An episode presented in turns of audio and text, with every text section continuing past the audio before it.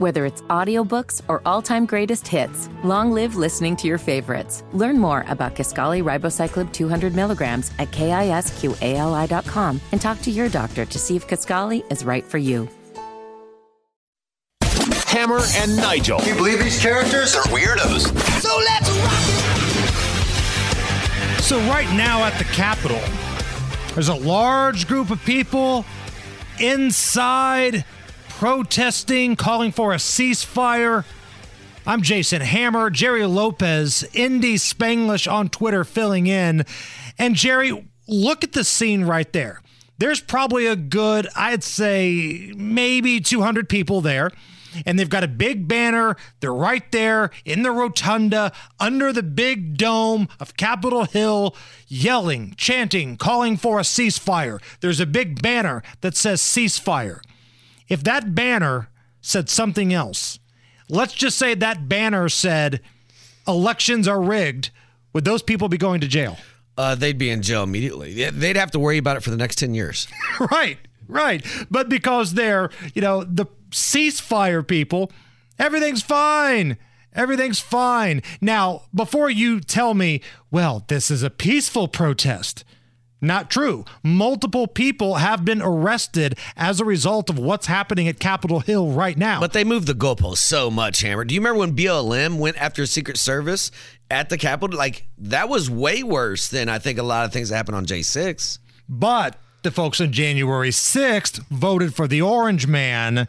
So they had to be made an example of everybody. Like, what's a bigger threat to bring down your democracy because we always hear that stupid line they're trying to threaten democracy first of all it's a constitutional republic but we'll have that conversation later the crowds that show up that you know are pretty dangerous with face coverings on or the folks that showed up on January 6th. Now, uh, you could say both, and that's fine. But man, I'm looking at this crowd right now at the Capitol it's getting a little rowdy. I think it, it, I think it determines on who's keeping score, right? Who who is more dangerous to the elites running the country? The informed voters on the right who are seeing the game, right? Who who is more who's more of a worry to the people on the right? The people on the left who just don't get it. Right. And we're looking at the pictures. There is a large crowd at Capitol Hill. Nobody, There's nobody putting on cuffs or anything yet. Not yet, but there have been a few people that have been arrested. I saw that video. Meanwhile, in New York, we're seeing another day of pro Palestinian, pro Hamas protesters going to the streets. And I'm wondering at what point do bad actors in local communities just see that there's a gathering and they Johnny come lately just to be a pain in the ass? Because I feel like that was a big part of what happened in Indianapolis in 2020. Things were pretty peaceful during the daytime, during the George Floyd protests. People were walking around, they were chanting, they were upset, fine. But as the day went on and the sun went down, a lot of bad actors who don't even know probably why they were there came downtown because they thought, well, hot damn, I'm going to try to loot a store. I'm going to throw a brick through Windsor Jewelry. I'm going to break the windows of Jack's Donuts because I can now. And not my town anyway, right? I mean, they, these people are coming in from outside of Indianapolis to trash Indy and then go back home. You, you know, the, the, the, the first thing to look for is, is Antifa. Any flags, any signage, any the, the all black. Uh, because when they show up, things go south, and I'm sure they will not let this opportunity pass. And it still floors me, and I know Rob Kendall talks about this a lot that one of the leaders of the Indy BLM movement was Malik Muhammad, who led an angry mob up the streets heading to the governor's mansion. And Governor Holcomb's response was to reward that behavior by having a one on one meet and greet with him where they talked about changing police policy. Yeah, DEI is more important than actually talking about facts. But if you were a business owner that just wanted to open up during COVID, you were called a petri dish. Oh, and you probably boarded up your stuff and you're lo- no longer located downtown anymore.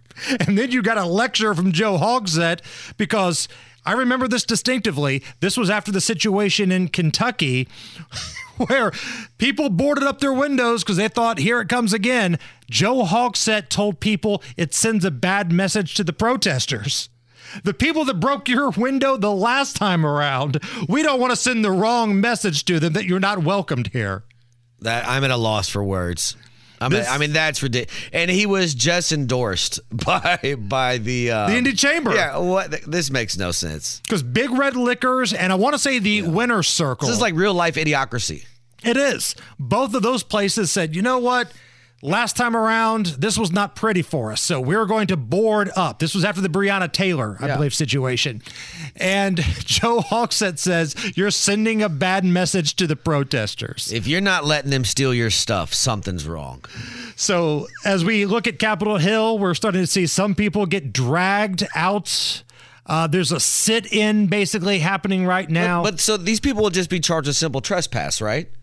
Well, they should. Yes. But on J6, those people were being charged with huge things that probably did the same Right. thing. They a lot of these idiots just walked in, hung out for too long, took a couple pictures, and got a call from the FBI six months ago saying we have pictures of you in the building. Now you're getting five to seven years. Hell, some people got charged that weren't even there for January 6th. They were charged with inciting a riot and they weren't even there. We've got people being dragged out of the Capitol right now.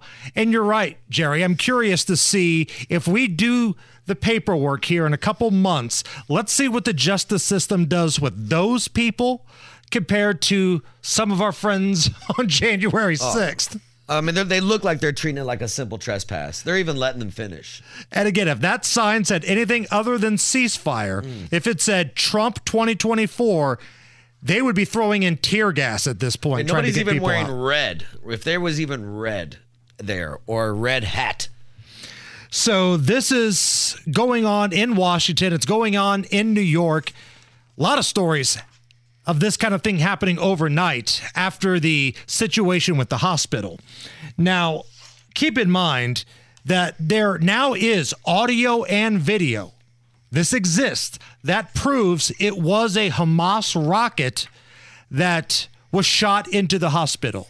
I believe it was an accidental fire, but there is video that shows an errant rocket hitting the hospital.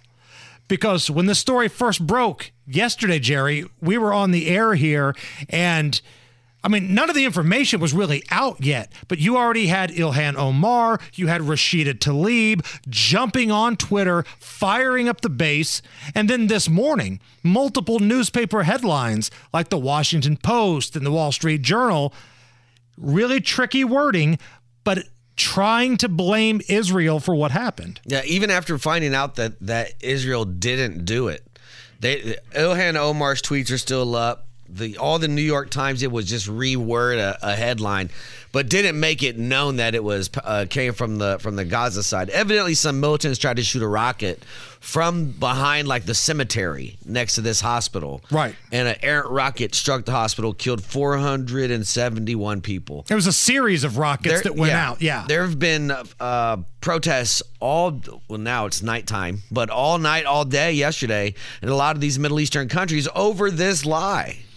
And I guess the million dollar question becomes why are so many folks in the national media, people who should know better, like if you're the headline writer for the Washington Post or the Wall Street Journal, I would hope you have a little bit of journalistic background. Why are these people just taking the words of these crazy radical jihadi Hamas members? Why are they just taking their word for it and running with it? Well, somebody shared an office with them in Gaza. You remember that? It wasn't too long ago uh, that they came out and noticed that one of these news organizations shared an office with them in Gaza. So, I mean, all, it's just crazy. All the, all these, even the protests, Jordan, Egypt, Lebanon, you know, obviously in, in, in Gaza and all these other areas, nobody's accepting any of these any of these refugees. Egypt's come out and said we're not taking any of them, but they want us to take them, which Right. makes no sense. And we've got people that want us to take them, elected officials in Washington, even though our border is already a train That wreck. Nikki Haley wanted us to take a million or something like that. they want more folks to come on in.